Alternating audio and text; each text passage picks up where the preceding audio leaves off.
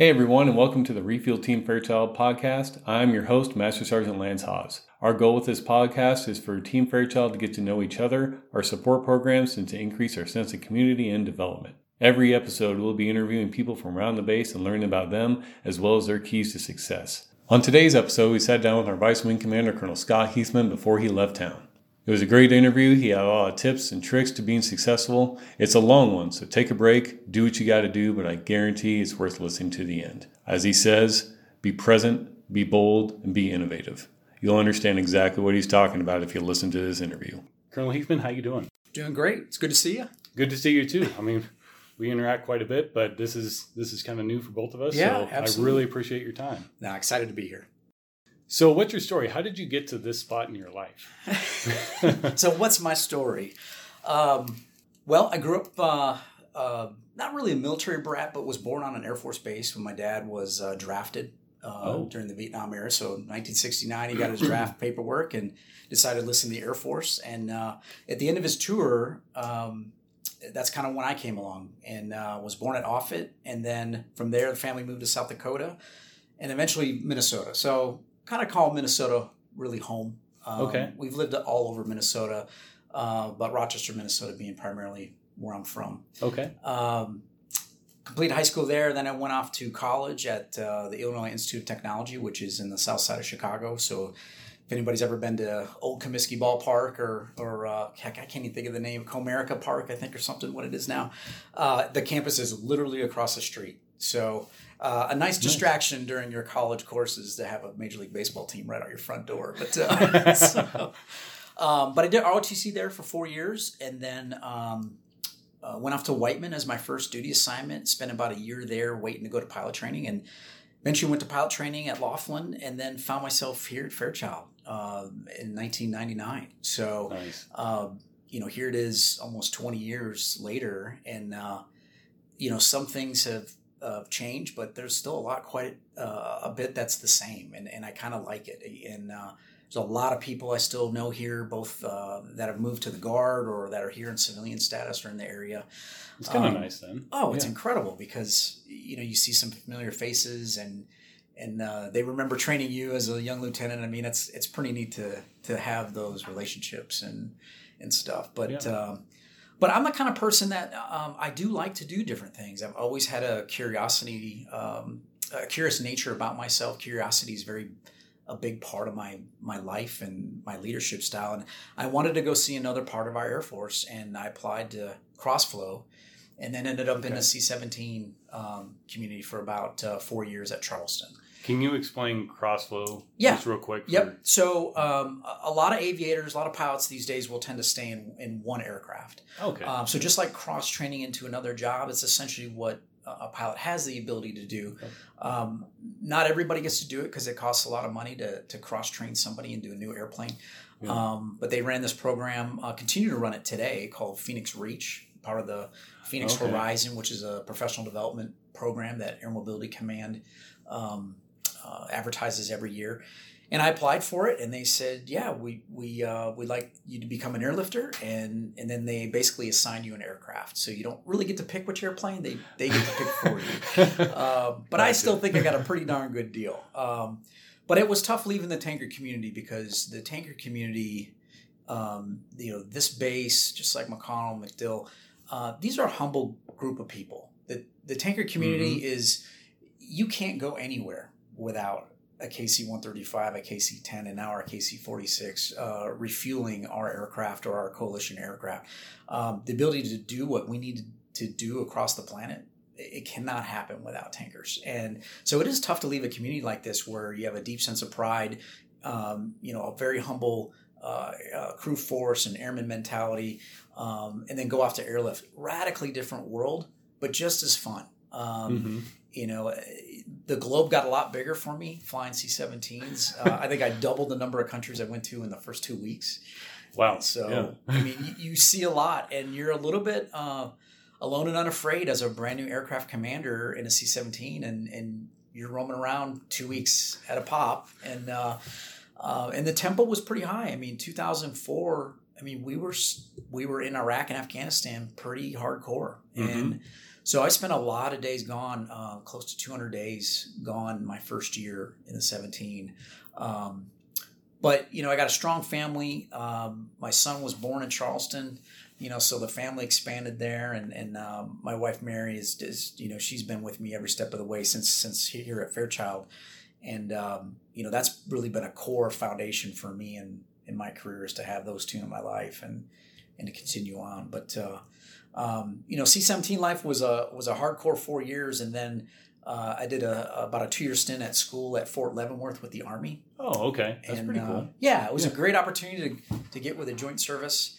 Um, the Command General Staff College was the first year, and then I spent a year at the advanced school. Um, they call that SAMS, the School of Advanced Military Studies, um, another master's program. Okay, And from there, it's kind of a stepping stone into a more strategy uh, planner type job uh, based on the skill Oh. sets that I learned through SAMS.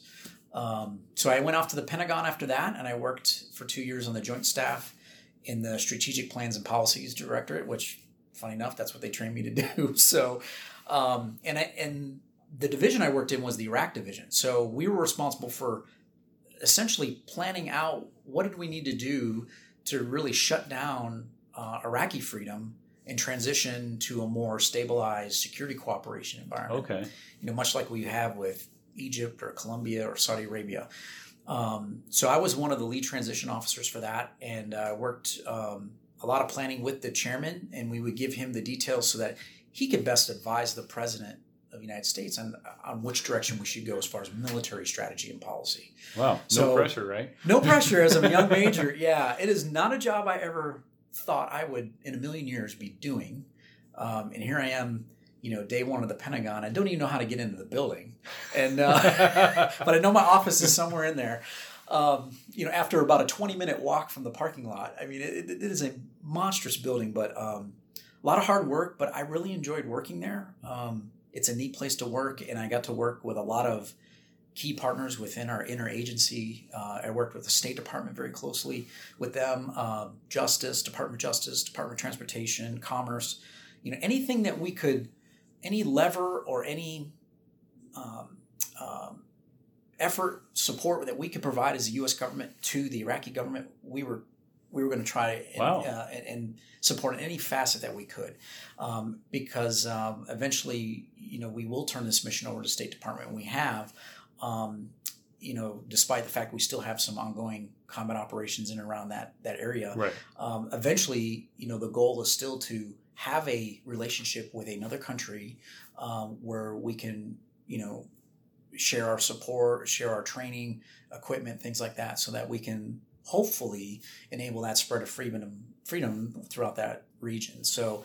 Um, It's a long game. It's not something that happens overnight, and we all knew that as planners. But uh, it was sure fun to be on the front end of that transition, and it's certainly been interesting to watch this play out because some of it is exactly how we thought it would, and some of it is not exactly how we thought it would. So, um, you know, you got to look at those things in a more of a long term game than a than a short term. So, That makes sense.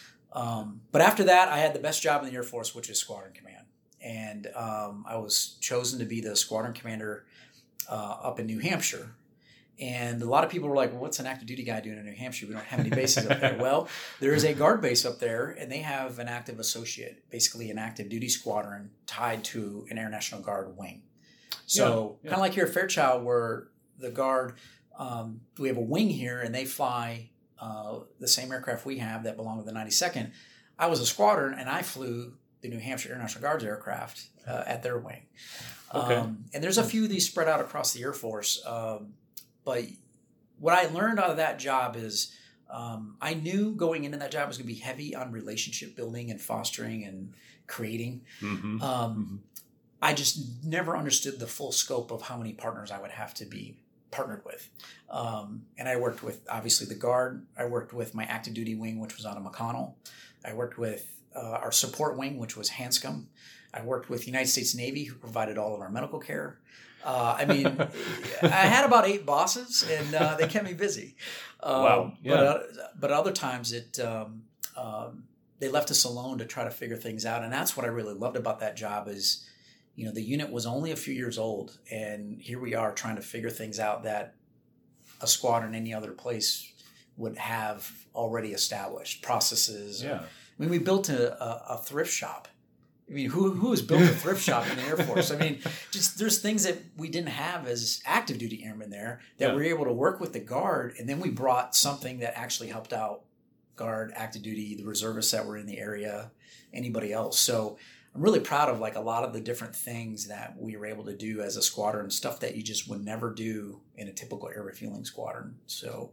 Uh, and we didn't look like an air refueling squadron. We had maintenance, we had supply, we had comm, we had um, I, I'd actually like to talk about what we didn't have. We didn't have security forces, civil engineers, or contractors, but we had pretty much everything else. Wow. So not Yeah. not in large numbers, but you know, one financial manager, you know, two supply troops, two comm troops. So Yeah. Uh, a little mini wing, and we, we kind of teased and, and joked that you know we could pick up and move and probably invade a small country if we really needed to.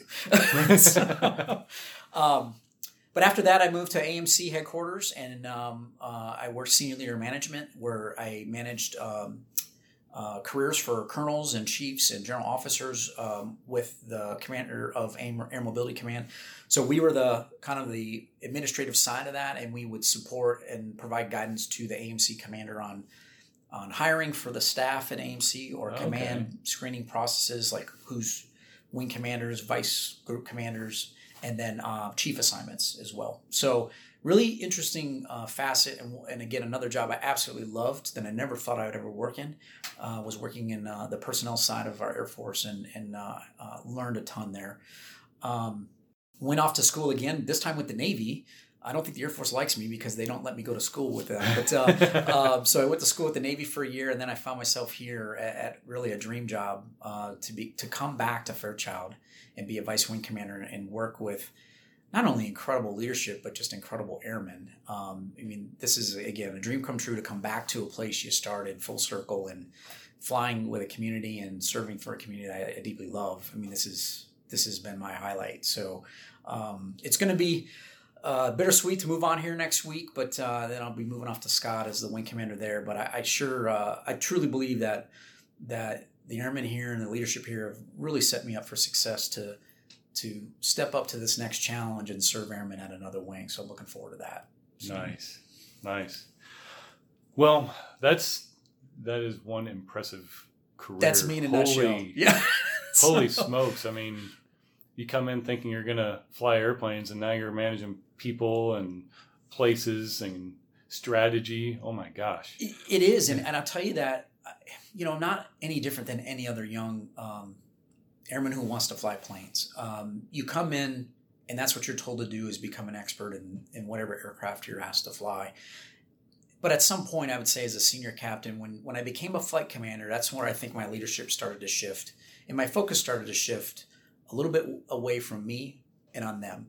And and that's a, a transition that every airman, regardless whether you're officer enlisted, you need to be aware of that at some point, if you haven't gone that way and you continue to, to promote, you do need to start shifting your focus from a technical expert to now serving and leading others. Right. Um, and and that point in my life, um, I had a phenomenal wing commander here, uh, General Fullhart, uh, Colonel Fullhart, then Randall Fullhart, uh, who taught me the value of an understanding of what it means to be a servant leader. I'd never heard that term before until about 2002.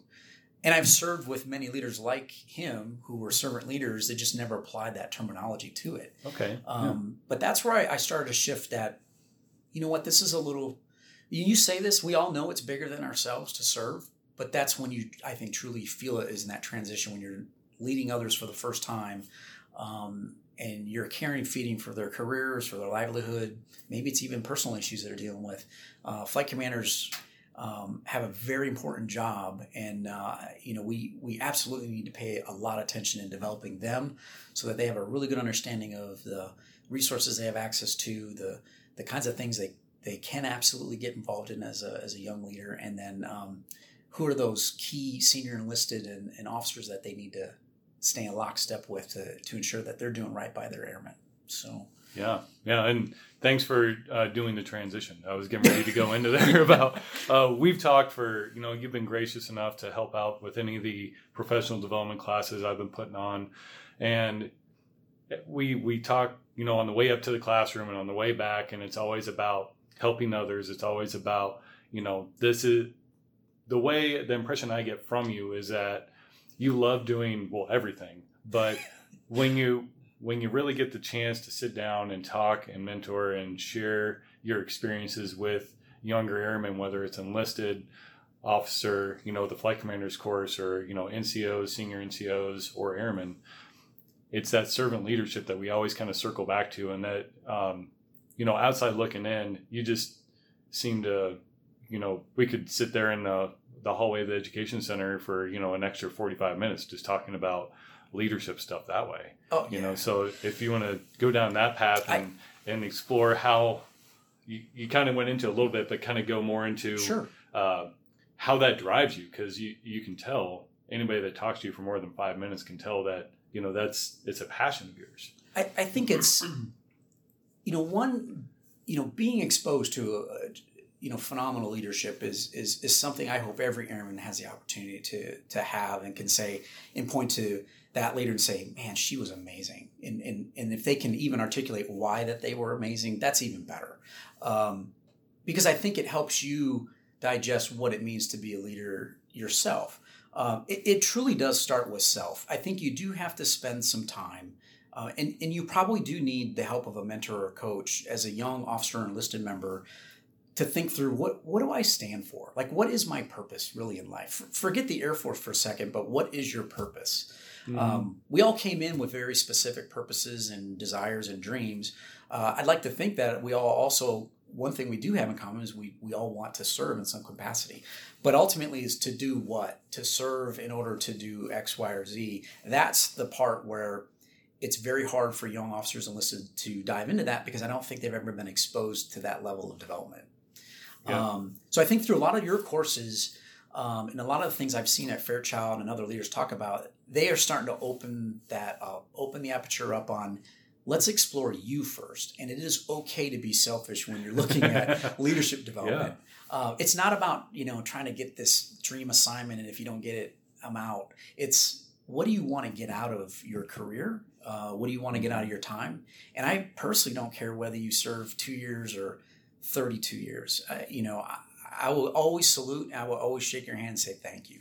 Um, but it, it did take a little bit of uh, friendly nudging from some mentors and from leaders to say it's uh, you should probably start reading and educating yourself on what this means. And and that was the nudge I got from General Fullhart was you ought to look at this program at Gonzaga University, uh, the leadership uh, organizational leadership program, and and there's a concentration in servant leadership that you can get, which I did which I did pursue, and um, and as soon as I got into the education environment again as a young captain, it's like somebody opened a whole bunch of doors again. oh wow Um, you know, I'd taken a break from college. I didn't want to go pursue a master's. I wanted to fly and and and have fun as a as a air crew member and as an airman and as a young officer. But at some point, you know, he he saw that hey, there's one thing missing um, that would probably um, you know spark that that fire in me for leadership development. And he said hey let's check out this program. And so we sat and talked about it. And and next thing you know i i applied through tuition assistance and it wasn't 100% back then. Um, you know so um, I, I knew there was going to be a little bit of a financial piece to this but it was okay. It worked out. And um, it was the best degree that i that i've gotten to date. And um, Wow. um, it took me three years to get through it. I actually finished it when i got to charleston um, but everything I did in that course applied to my military career. So one, it was great to write papers because I could use anything uh, from my Air Force career because I always had an example to turn to. But what I learned most about servant leadership is it starts with self. It starts with this higher calling to want to serve others. And I think if you whittle it down even simpler than that, I think you got to start with, do I care? And if you don't care, I don't think you're going to one inspire others or let alone yourself. And you Yeah. probably need to look somewhere else because uh, that's not a place that you should be or a position or a role. Let's go find a role where you can get to I care about this. Once you figure out for yourself what do you deeply care about, maybe what's your purpose, what do you feel is your purpose in life right now, um, then I think you can start crafting this um, um, narrative in your life of how do I apply this to serving others. Uh, and the second piece to servant leadership, obviously, is serving others. It is in service of others, which is the primary core of the definition of servant leadership. And and the one of the you know the kind of the founder of this is Robert Greenleaf, and you can you can look him up and you'll see the Greenleaf Foundation, and I've been a, a member of that for a long time, just because of the the material that they have out there. But Okay. the greatest test of a servant leader is do the others that you serve continue to grow as leaders themselves? Man, yeah, So it's and that's a question you're like you have to ask. I ask it daily. Did did my leadership enable them to grow? And if i'm not then i'm not being true as a servant leader. I'm not even being true to my core. Servant leadership may not be the leadership style that fits you. So whatever it is i still ultimately believe we're here to grow our future. So Mhm. um, and that's something that I will continue to do whether I'm in the Air Force or not. It's just a matter of that next step, uh, you know, outside of the Air Force. Uh, I really am going to try to find a way to continue to do that because it's I, that I do believe is my purpose, and that's kind of why I want to continue serving. So, um, but it's a pretty, it's a hard test to administer, but it's one I think you just got to continue to put in your notebook. Is my leadership growing future leaders, and are they themselves growing? So there's kind of a two part to that. So it's a lot to digest, but uh, I'm actually writing that down just because I love that quote. and do they continue to grow? Um, and I would say if you're not constantly in an educational or a learning mindset in in um, in leadership uh, or understanding leadership or wanting to develop your own or others' leadership, I think you're wrong. I, you have to continue to read and educate yourself. Um, uh, Mhm. Reading and learning is the great equalizer. Um, and every senior leader you read about, um, I mean, you can find hundreds of book lists, book lists from past presidents and four star generals and all that. They were the, the one thing in common to some of the leaders that we hold in high esteem is they were really good readers. Some of them voracious readers. Um, someone will even admit they're slow. I'm a very slow reader, but I've got a ton of books open at how at, at home, and I tend to kind of bounce back and forth. Maybe that's a little bit of uh, um, you know lack of concentration at times. so, so- but I said I love the variety, and I love you know being able to pick uh, different pieces from different books to somehow aid me in in my leadership. I don't have it all right.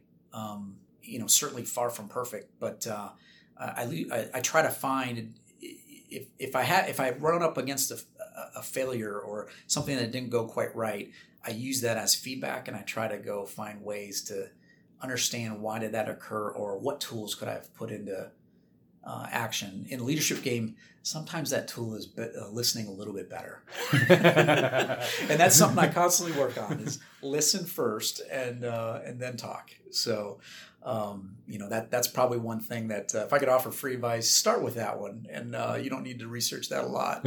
So uh, that's a good one to start with. I, I like that, and uh, I remember seeing this statistic somewhere. I can't remember what what book it's in, so I can't really reference it right. But something about uh, if you look at who we whoever you consider some of the most successful leaders, you know, their TV time per week is very very minimal, but Yeah. their reading time and their development time is way up compared to the average person that maybe I shouldn't say average, but to the person that is not doing that. And so there's no reason why they are successful. It's like you said, it's their it's a proactive approach and it's It that's, is. that's awesome to hear that you're still pursuing that and you're still all right, what's my blind spot? I'm I'm I got to dive into that. I got to listen more. Well, I get asked all the time. You know, people ask me, "How, how are you reading all this stuff?" Or even I share a lot of content online. Um, it's small chunks of time. You know, I, I think if people watched and mapped what I do throughout the day, um, I have a little bit of a rhythm. I, I do tend to in the mornings and at late at night, I will kind of scan. You know, my phone or on the computer, or I will look at different articles, and I've gotten really good at scanning. Like I said, I was not, I'm still not a fast reader, but I've I've learned to kind of go through the main points of of a paper by paragraph and look, you know, read the end first, you know, see where the author is going, and then see, you know, where they started, where they're going, and then read in the middle. Um, and I, if I find something of value, I like to share that, and I share it out on LinkedIn or Facebook, and you know, in between like you know, funny cat videos and posts like that. But uh, there's a lot of noise out there, and I figured, well, you know, if I'm reading this anyway, maybe I can contribute a little bit more in a positive light. Um, and I and I appreciate it when people say, "Hey, this was a great article." You know, these aren't all of my original thoughts. These are things I'm sharing from others, and and that Mhm. to me is a great gift. Is to give back is to share somebody else's content, and and and you know, show them, "Hey, this really meant a lot to me."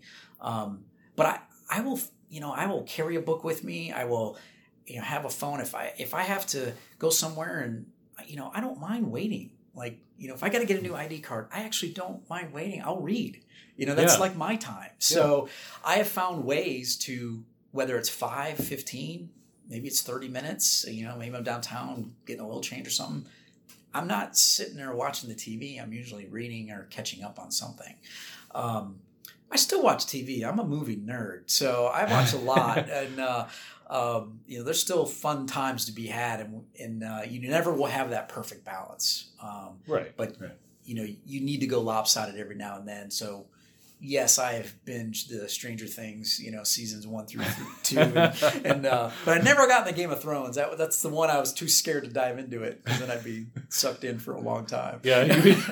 oh, I'm supposed to be in Scott now. What's yeah, going- yeah. I, you know, sometimes you got to know that hey, that's that's danger, and I need to stay away from that right now because I'm going to be too absorbed and I got other things to do. But, um, but yeah, I think you just got to learn when to put those things down. Um, you know, when is the right time to Netflix binge and when is it not, and uh, Yeah. and just balance it. But, um, but you know, again, there's you're always competing with family time, with work time, or with my hobby time, and you, I think you just need to know that it's going to ebb and flow, and, and that to me is balance. Uh, it's never going to be perfect. So Yeah, um, Yeah. I think that's I like a, that. a false thing to ch- to chase. You're just never going to get perfect balance. So you got to find ways to make up for it. So Yeah, because the the external forces are, are always going to be a little bit different. Oh, So yeah. you can't you got to adjust on the fly. That that makes perfect sense. Yeah. and even in this current job, you know, I, I'm, I'm, I feel like I'm watching three different lives. One, I'm watching my own, but first and foremost, I'm serving the organization and I'm serving my leadership.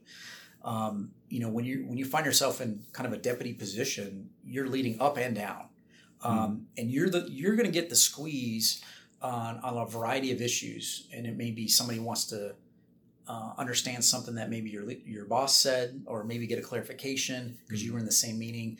Um, I, I kind of joke about this in the EQ class. Um, what I really loved about being the vice commander, when I sit in a meeting, I have the best seat in the house. Um, again, one, I should be listening. Two, I get to look around at the body language and I get to listen and watch everybody talk and what's up Mhm. on the screen. And if somebody was to study me intently, they would see me scanning the room. I'm listening for what was said, how it was said. Does it jive with what's on the screen? Does it make sense? Or, you know, does the wing commander or another group commander or whatever somebody says in the room, I look at everybody's reaction to that. If I see kind of the eyebrows raise, I'm, I'm wondering, did they not understand that intent? Uh, if I see everybody's yeah. eyebrows go up, okay, I understand that's a little bit of a shock. Something must have been said here that they weren't tracking. So I will then try my best to come back and I'll talk with with the wing commander about that. And I've had two great wing commanders here who are extremely open about feedback and and I feel like I've been able uh, when it was appropriate to say, "Hey, sir, I, what you said in there, it it drove home. I could tell everybody got it." Or, Mm. "Hey, I don't know if they truly understood that." And I would say that, "Hey, I was even having a hard time following that. Maybe we ought to follow up." Or, "Did you mean something else?" So sometimes even just a clarification piece based on what you see in a meeting as far as body language Yeah. is essential. So, um, going into wing command, far different than vice command. Uh, you almost need to, just like a squadron commander, group commander, you have to fight for feedback because nobody wants to tell you, uh, Yeah. hey, you've got something in your teeth, or hey, what you said in front of the audience, I don't know if that clicked, sir, ma'am. I mean, so that's something that you as a leader, as the higher you go, you need to be cognizant that people are going to be less apt to come to you with a constructive criticism or even a compliment. So you got to find a way to fight for feedback, um, the good and the bad, and then you need to show them that you're willing to to accept that feedback. Like oh, yeah. I'm going to do yeah. something about that, or you know what, you're right, you picked up on that. One of the best things public affairs gave me when I first got here, um, Colonel Samuelson had sent me off to to do an event, and um, it, it was a promotion ceremony. and uh, you know, it was one of the first ones where he was TDY, and and so I'm I'm you know playing backup, and uh, Mhm. um, I had wrote in my you know two three minute little talk on my phone. I actually did it in the parking lot about twenty minutes before that. so I thought about the words the night before. I was nervous, and I'm like, I want to get this right. It's kind of my first one, and and so I had the phone up on the podium. And I was kind of standing to the side because I didn't want to read it word for word Mhm. but I felt myself drawn back into reading those words, and then I would go in and out of that, and I talked to the airmen who were just promoted, and and uh, Captain Downsworth came up to me and said, "Hey, sir, can I offer you some feedback about your talk?" I said, "Yeah, absolutely," and she said, "You're so much better without your notes when you're off the cuff." She's like, "Seeing you talk to other people, you're just built better that way," and not that the words were wrong they were phenomenal but when you started reading off your phone your tone changed and it wasn't didn't feel like you. Didn't like that was huge advice for me. Um, is it something i could have picked up on my no- on my own?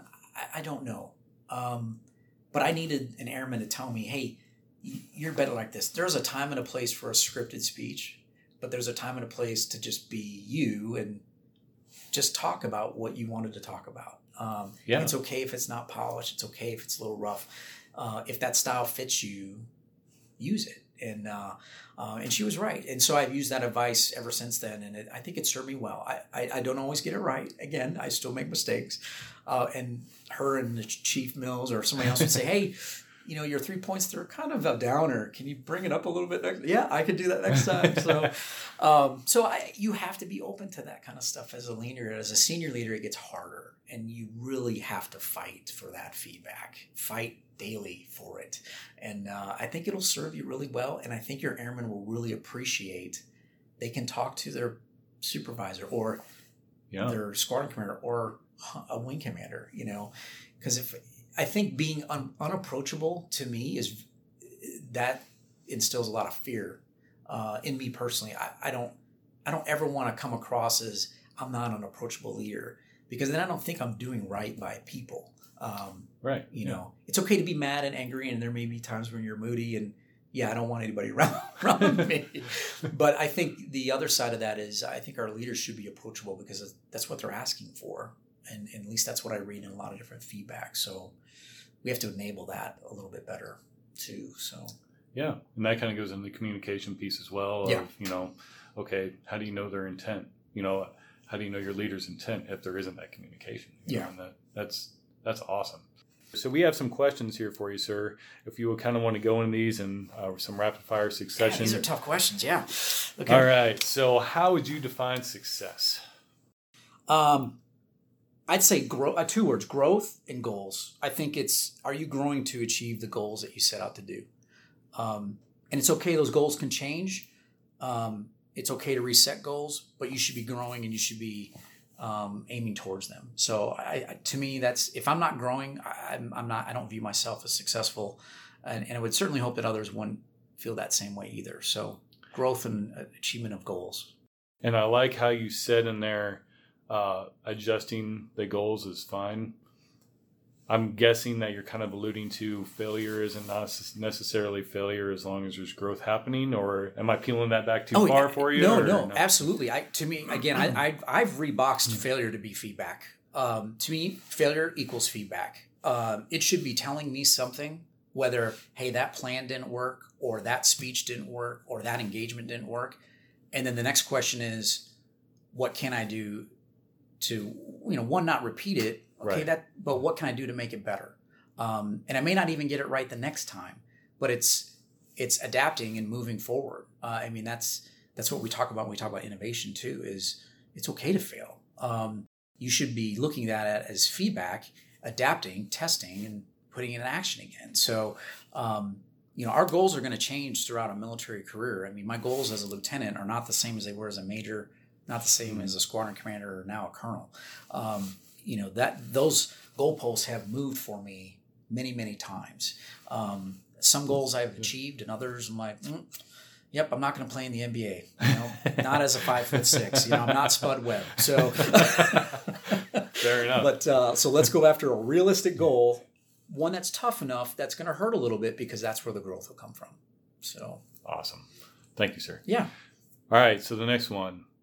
What do you think has made you successful? Um, I would say I've really worked on my ability to network, um, to create relationships, foster relationships, build relationships with people I know, with complete strangers. Um, and funny enough, I you know I'm I'm actually a very shy person. Um, it, it does, I feel that internally. It may not always come across that way.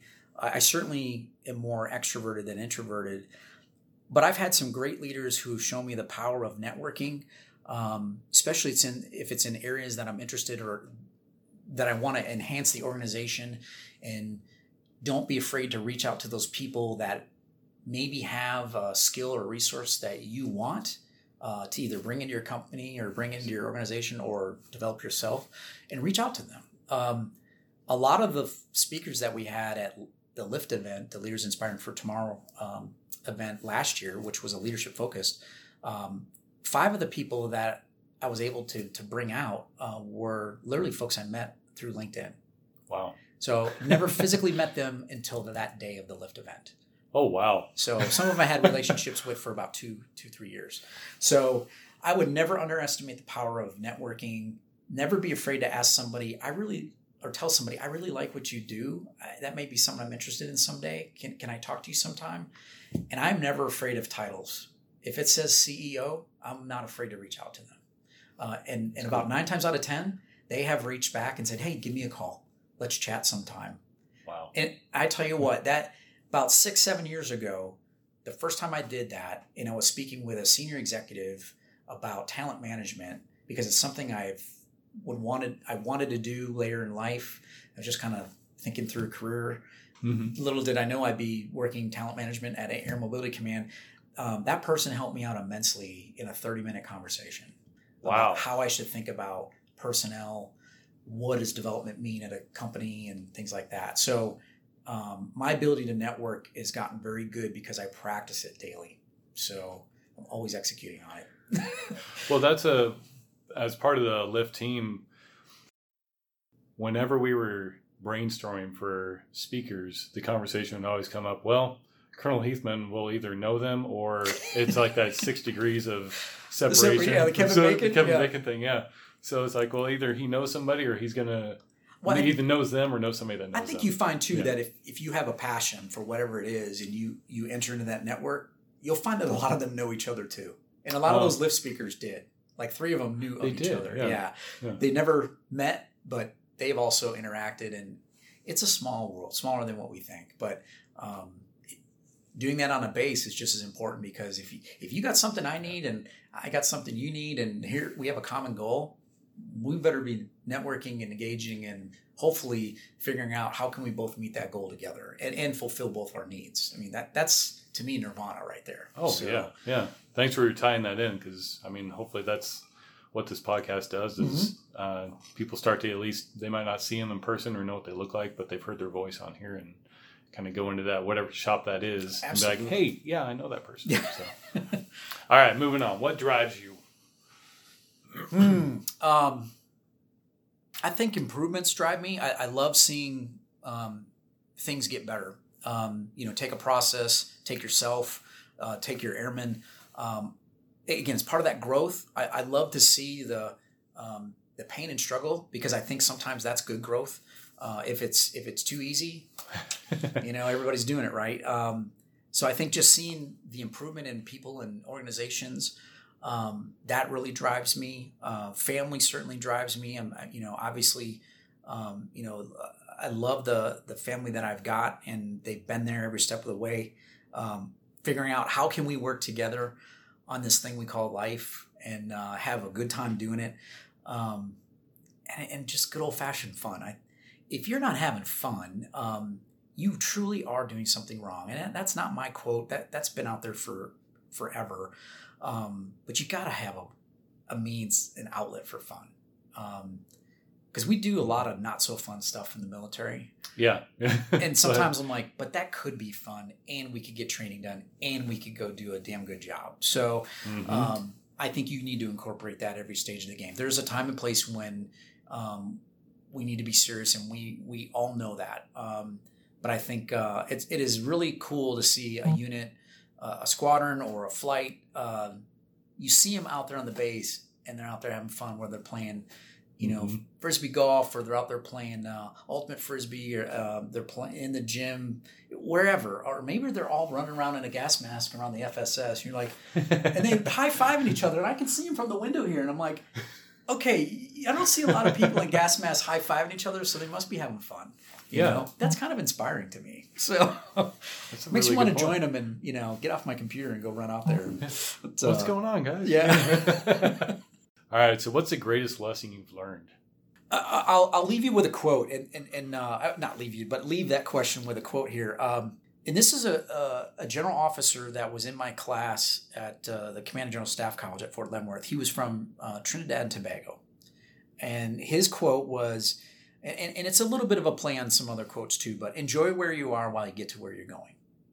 Oh, yeah. And what that means to me is um, anytime we move around in, in, in the military, um, you know, we're always thinking about you'd be inhuman if you weren't thinking about what's the next job or the job after that. A little bit of career planning, if you will.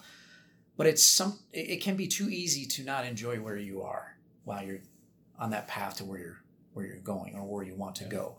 Um, so I've tried to make it a a uh, clear point um, ever since I probably became a major. I stopped chasing my career when I became a major and started enjoying where I was.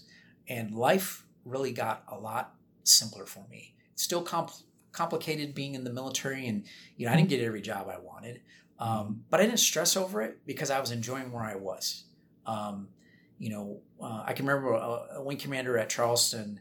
Uh, I was actually flying back from Scott Air Force Base with my squadron commander. We happened to catch a ride on a C 21 with the wing commander who was there for a conference. He's like, hey, why don't you catch a ride? It's, you know, we can put you on the orders and everything's good. And um, so we got cleared. They cleared us to go on the flight. And, uh, and during that flight, he, uh, I was an instructor pilot uh, at the time in the, in the C 17. And the wing commander looks at me. I'm sitting right across from him. And we're, we're like, you know, um, real close quarters in this little jet. and he said, Scott, I, I want you to um, uh, come work for me in the command post. And I, I mean, the horrific face that I gave him. and then I looked at my squadron commander and he was just reading the paper and he was just laughing, you know. And I looked at him and he goes, What's wrong, Scott? I said, I said, Sir, I, the command post, like, I didn't know. Really? You know, I, and I'll tell you that my my narrative of the command post at that time was I've seen a lot of people go uh, work in the command post, and at that time, you know, I, a lot of people were retiring on that job, and I thought, well, did I do something wrong? And and he was like, no, that, that has nothing to do with that. I, I I would I would just like to have a, strong leader in there, and, and you're you make a great deputy. We got a great chief. And, uh, and he goes, eventually you're going to fly up to be the chief too, because we're going to move move you around. And I'm like, wow, that again one of the best jobs I've ever had. I loved it in the command post. It was hard work, um, but we improved the facility. We did a, a million dollar upgrade to the facility that hadn't been done in 20 years. oh, wow. Um, new consoles, new processes, new uh, self help. The the break room. Uh, we just we made it our own, and those airmen helped me grow as a leader. And I like to think that they learned something from me and our, our chief at the time. And and then when I took over as chief, we just continued to uh, grow that command post and, and make it a centerpiece of the wing. And and um, it's a thankless job. There's a lot of them on any installation, but um, I learned a ton out of that job. And we had failed a major inspection going into it, and we were one of the best when we left it. Wow. because we That's all awesome. invested, all of us invested. So I think we all kind of needed each other in that job, and and um, you know really learned uh, you know a lot in some of these things that you just don't plan for. So um, I've been a firm believer if you stop chasing your career and just kind of let things happen the way they should, uh, it's okay to provide some input and state some desires, but um, enjoy where you are, work hard where you're at, and we'll see what happens. So it has worked out fine. So That is awesome. Okay, what are you learning now? uh, right now, I'm I'm spending a lot of time um, reading about um, strategic leadership, uh, only because hey, you know, even here at Fairchild and going to Scott, I mean, these are large organizations. Um, Mhm. and then I, I'm focused a little bit on uh, how to transition as a leader too. Um, so I'm, reading a lot about, you know, everything from 90 day transitions. You know, when you first get into a new job, Mhm. you know, wh- where do you spend your time and effort? Um, and I, I did a little bit of that coming in in this job too. uh, I think it's pretty essential to prepare uh, for the next job you're going into. And, and I've literally mapped out, you know, certain milestones over a 90 day period that I want to hit. Um, you know, Nice. these are the organizations I want to hit in the first 30 days. And I'll tell you, I learned that from Colonel Salmi here, Wing Commander, learned that from Colonel Samuelson, learned that through reading. You know, these aren't my ideas. These are what I've seen and, and I've come up with my plan and and every leader should be doing that. We should borrow from the best. And um, you know, I, my goal uh, is to, you know, I think it's pretty typical. People say, ah, take 90 days, you know, to get up to speed. My goal is to start, stop stealing value from the organization because I'm new and start adding value as quickly as possible. So I Nice. take that 90 and go 45 days. At 45 days, I need to be finding ways to start adding value back because 90 days, that's three months, and we have two years in command. That's not a lot of time. Right. So, Right. um, so I'm learning a lot about how to transition. Um, you know, I'm going to test my my process here at, at the wing, and uh, I've already sent them a couple different products, and it, they, it's working okay. But I'll certainly have to adjust, and that's okay. It's not so rigid that we can't flex. And, and oh, by the way, life on a base happens, right? so you know, anything yeah. can Yeah. take your attention away. But I, you know, I'm hoping I set myself up for the right agencies to visit in the first week. That you know, if something happens, I I know where the command post is in the EOC, the Emergency Operations Center, the Base uh, Defense Operations Center, the Fire Department. You know, those key agencies where if life and limb are at stake as a wing commander, I know where they're at and I can effectively lead and operate. So, um, you know, by the way, you got three, four, five thousand airmen who are absolutely there to support the wing as well. So Mhm. it's not a solo game, you know, uh, and that's that's the greatest thing um, to always fall back on is you're not alone. It feels like you're alone, but you're not. Right. Um, so that's what I'm studying right now, and I'm, I'm reading a ton about it right now. so, I'll bet. I'll Yeah. bet. What have you read that we should read? All right, I got two. This is easy. I got two Okay. books. Um, one's called No Ego by Cy Wakeman. Her first name C.Y. Uh, Cy uh, has a couple books on reality based leadership. And what I love about her, um, you'll find her online on, on Instagram, on LinkedIn. She's got a lot of video content. Um, she is real. And uh, she gives you great tips on how to deal with workplace drama, how to not invite it in. Uh, you know, she's a little against the open door policy because that tends to drive a lot of bad behavior to come in an executive's office. Mhm. Um, the tools that I read in that book, and it's an easy book and it's a fun book to read, it's entertaining. Um, uh, you could put it in the practice today. I mean, Wow. it was that practical um, because it just makes sense. Um, but it's it's a little bit about a little bit of tough love. It's about when when people keep coming to a leader with all their problems, yet they're not solving any for their own. She talks to you about ways that you can have these dialogues to get them to understand how are they contributing because very rarely do we say i'm the problem and sometimes we are right we've all been there Yeah. Yeah. um, but if you can have that other person on the other end of that dialogue ask them some very strategic questions and uh, maybe word them a little differently get them to be part of the solution set you'll be better off and, and the drama will start to recede a little bit okay. um, the second book uh, is is one I read a while ago, and I reread it again. Um, "Orbiting the Giant Hairball" um, by Gordon MacKenzie.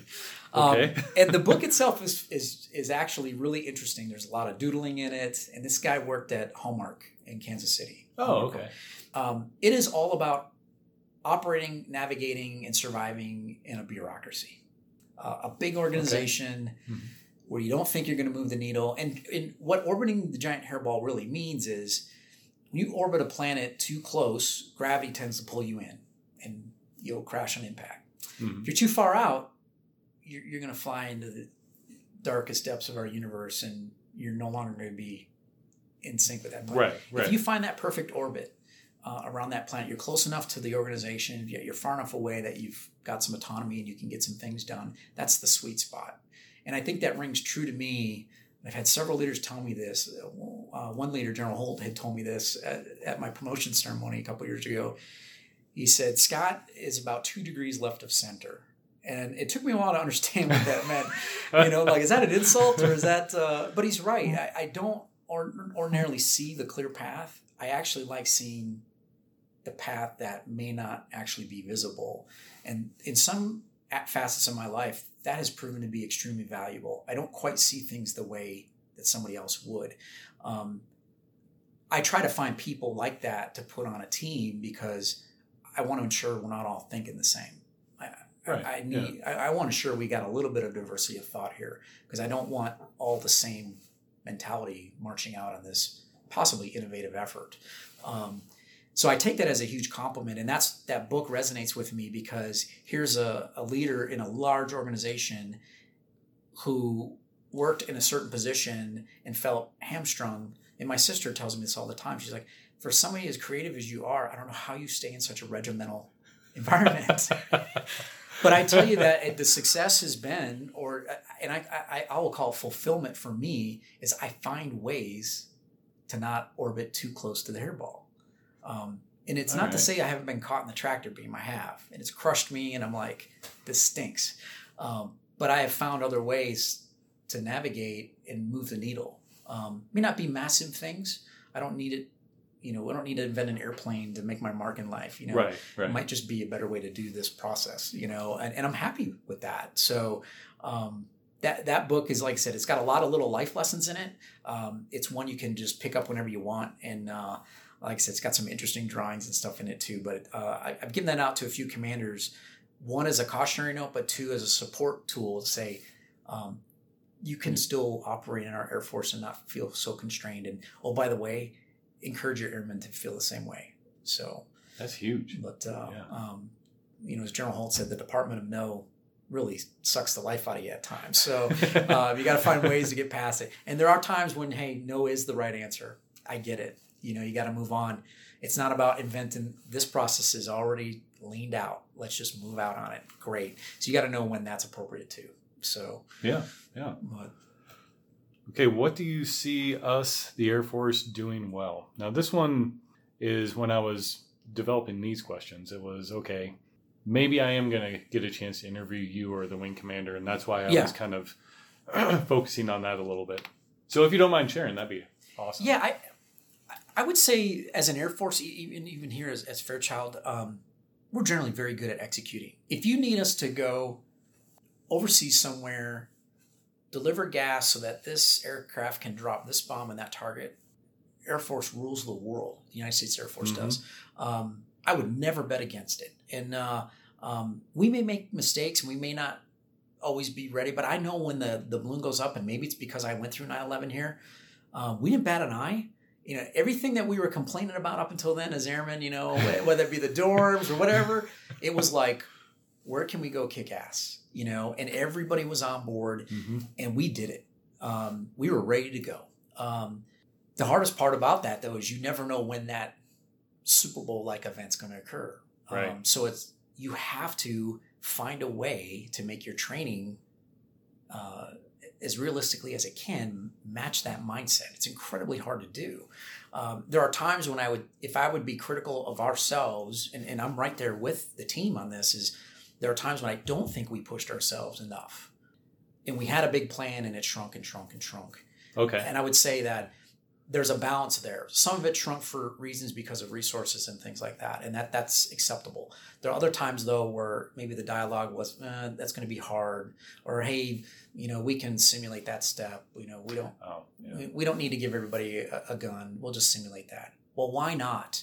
Okay, because I don't want you to screw that little thing up when you're going through the mobility line or you're getting issued your sidearm or whatever it may be. Um, and and we always find issues, but if we don't practice like we how we want to fight, we're we're not going to uncover those things. And every time we do, we push the limit. We always uncover something, and everybody's like, "I'm so glad we did this." So if Yeah. if there's anything we can improve upon as far as execution, it's how we plan to execute and actually exercising that. And uh, and I think you're going to see this wing truly shine as it as it gets closer to this Nori, um, because I think the the leadership and the warrior mindset's kicking in here. A year from now, we'll have a, a nuclear operational readiness inspection, and the team is already saying we have to go max effort on our exercises, and that's such a refreshing thing to hear because it's too easy to go the other way. Oh, yeah. Um, yeah. You know, eh, we, we would all take that. I love doing the same thing. Like, yeah, let's just make it a little bit easier.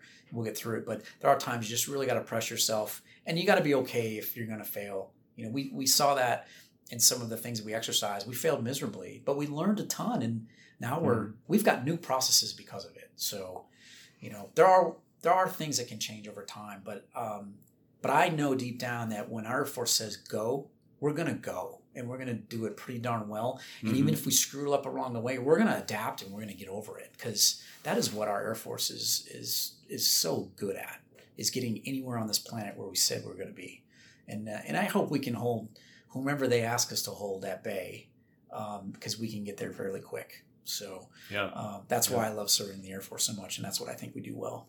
So that's awesome. Well, you kind of already answered the next question, which is what do you see us needing to work on? yeah, And you kind of yeah, went into that same one as kinds well. of things Yep. there. Yep. So, what advice would you give to your 19 year old self? 19 what was i doing at 19 let's see yeah freshman in college in a big city for the first time living um, i think maybe a little biased because again i've, I've, I've had such uh, a great time teaching emotional intelligence here but and i've heard airmen say this young airmen say this uh, that have gone through the course and say i wish i had become more self-aware and i think that's what i would tell myself is focusing on that self-awareness Mhm. uh, not just with your leadership, but the way that you interact with people, the way that you manage yourself. Um, you know, all the same facets that we talk about in, in emotional intelligence, the social competencies, the personal competencies. Uh, I would tell myself maybe go take a course like that and just be a little bit more cognizant of kind of Okay. what's happening. Um, there's a maturity thing about it too, right? At 18, 19, 20, you're you're not fully fully mentally developed yet. You're getting there, and, Yeah. and some people are. You know, I certainly wasn't. Uh, I'm still still a teenager, right? I was right there with you. Yep. Um, but I, you know, that's part of the growth. But I think if you can introduce that earlier in life, perhaps there's some missteps that may not have been taken, or um, some paths that could be straightened out versus a little rockier, whatever that may be. I, I think there's a lot of good by exposing, you know, young folks to um, some of that development at a young age. I think it. I think for senior leaders, we often say, "Ah, they're not ready." You know, I've even caught myself saying, uh, it, it just it came, it came up in the last uh, EQ course that I, that uh, Don and I taught on Friday. Somebody said we should introduce this younger, and I caught myself saying, "I don't know if they're ready." That's a bad statement, you Mhm. know. And again, there's my bias kicking in. yeah. I was one of them, and now I'm not. I'm, I'm not one of the, the others. So I'm one of those old guys. But um, th- that's what I would tell my 19 year old self. And as a senior leader, that's what I will tell 19 year olds: is spend some time on yourself and become a little bit more self aware. So, nice. And there's That's- fun ways to do it. So. That's huge. That's awesome. So, what motivates you? Um, you know, to kind of go full circle here, it's it's really seeing people grow. It's seeing somebody work on something so hard, or uh, even the times they don't achieve the goal, but they're still trying. Like that motivates me. Um, Gotcha. Yeah. you know, seeing a good story play out. Anytime there's a struggle um, to get to what you're trying to accomplish, I think you learn far more than you give yourself credit for. And to be able to watch that happen in the flesh, like there's nothing greater than that. Especially if you can, as a leader, keep your hands off and let let them go through those mm. actions themselves. You know, if you're too helpful, I don't know if they're going to grow as much as you want them to. you That's know? a huge test. It is, and it's hard. It's hard for me personally because I can get locked into a vision or a a, a way of doing something, and the the angry little Scotty Heathman comes out because I'm wanting it to be right for them or what I think is right, and it's it's not. Part of the process is allowing them to have the latitude to to make this their own. So those are areas that I still uh, want to improve upon, and and um, you know I don't have any shame in saying, hey, that's a vulnerability, but you know, and I, I talked about it this at uh, I can't remember where I was, but I was you know as a, a brand new aircraft commander, I had a great instructor tell me, hey, don't help the co-pilot with the, the mission computer putting all the data in. There's 200 pages in this mission computer that you need to know, and if you keep stealing the opportunities for him or her to learn, well, they're not going to learn. So don't go over there and lean over the console and dial and you know put in the flight plan yourself. Let them do it, and it's okay if it takes twice as long. You just need to step to the aircraft a little earlier. So, but uh, but that's a great life lesson, you know. It So is. Yeah. Let them do the work themselves, um, and you know when they're truly going to hurt themselves. You know, I mean, Right, right. it's that parental gut instinct. You're not going to let people fail, but let them experience a little bit of pain when they when you feel that they can they can manage it. And other times, uh, you may need to show them a, a better path. So, Okay. but, uh, So we'll end it with you talked about a lot in this, this episode, and yeah, I don't know if we can. I don't know if we can chisel this down to three takeaways that we as a listener can kind of think about and focus on. But if you do, or if you can, what would be a couple of things that we should take away from this? Um, I actually do have three things, and, I, and it's because I've thought about this for quite a quite a long time. Not just the, the fact you have this question on this piece of paper, but um, when I when I went into squadron command, I, I my mantra was be present, be bold, be innovative, and to me, it, it kind of fits what we've been talking about today. To me, being present is knowing yourself and then understanding what your folks need. It's not about just showing up at different events, but it's being a part of their lives. Maybe it's being a sounding board. Maybe it's being um, um, maybe it's being the disciplinarian. You know, Right. um, I mean, leaders who let an organization run crazy and there's no consistency and discipline, they're not being present, and that organization is going to fail. Just give it time; it'll fail. Um, so to me, being present encompasses a lot of self and, and being there for leaders as a servant leader. Being bold means you got to be courageous um, at times. You got to learn when it's time to maybe slightly go outside that or- orbiting of that hairball. um, uh, you got to understand that not every no means no. Sometimes that was a soft no. And I just need to find a better way. Um, I usually try to go for seven no's. After the seventh time, I, I, tend to take you serious. okay. You I've know, heard five, but seven. I like. I'm going to push the envelope, say seven. Yeah. Okay. Um, but you know, you don't want to tick people off, but it is okay to think big, to be creative in this job. It is okay to be different. It is okay to not follow uh, exactly the same line that this person or this group of people are following. Um, there's a time and place for that. There are also other times where I absolutely need to be part of the wing in formation with my teammates, in lockstep with the boss's Right. vision and all that. But I would say never be afraid to think of a better way to search uh, or tactfully apply uh, some guidance or advice to say, "Have you thought about this?" And uh, and don't be afraid to learn. I, I- I think again, failure is feedback to me, which encourages me to learn, which encourages me to adapt and then execute again. So it's a very methodical process for me. Um, and the last thing, being innovative.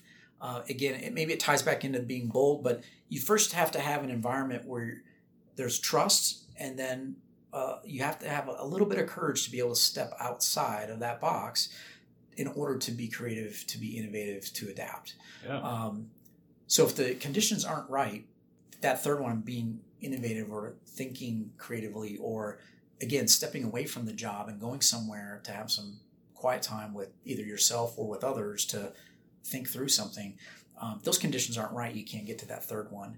That third one, to me, though, is a driver to create the conditions necessary to be innovative. So Yeah. it's this beautiful yin yang, the circle that I, as a leader, can instill, and then also I, as a airman, can be a part of as well. So I can also be a customer of that innovation. Yeah. Um, you know, not always be the one that has to be the driver of it. But so those three things: be present, be bold, be innovative. They they've served me well. They served me well in my my offline life, my my out of airman life too. Mhm. Uh, I'm the same way in my outside life, and I, you know, I think the if you can keep those in check and matched up, um, you know, it's it's it'll make for a fun career. It'll make for a fun afterlife too. When you know I'm ready to move on from the Air Force. But uh, those are the three that I I think I'm going to continue to fall back on, and I think those are the three I'm going to continue taking to whatever journey I end up uh, finding myself on. So Awesome. So be present, be bold, and be in be innovative. Yep. Wow. it's Thank not you, very Colonel- sexy. It's simple.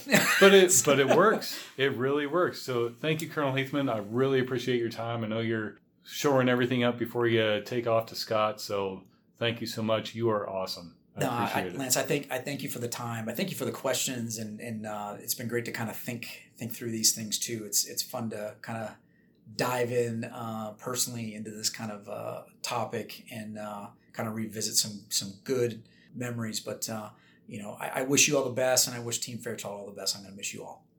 Thanks, sir. Appreciate it. So that's it. This is uh, the Refuel Team Fairchild podcast. Again, I'm your host, Master Sergeant Lance Haas. If you have a show idea or anybody that you would like to hear from on this show, please contact us at refuelteamfairchild at gmail.com.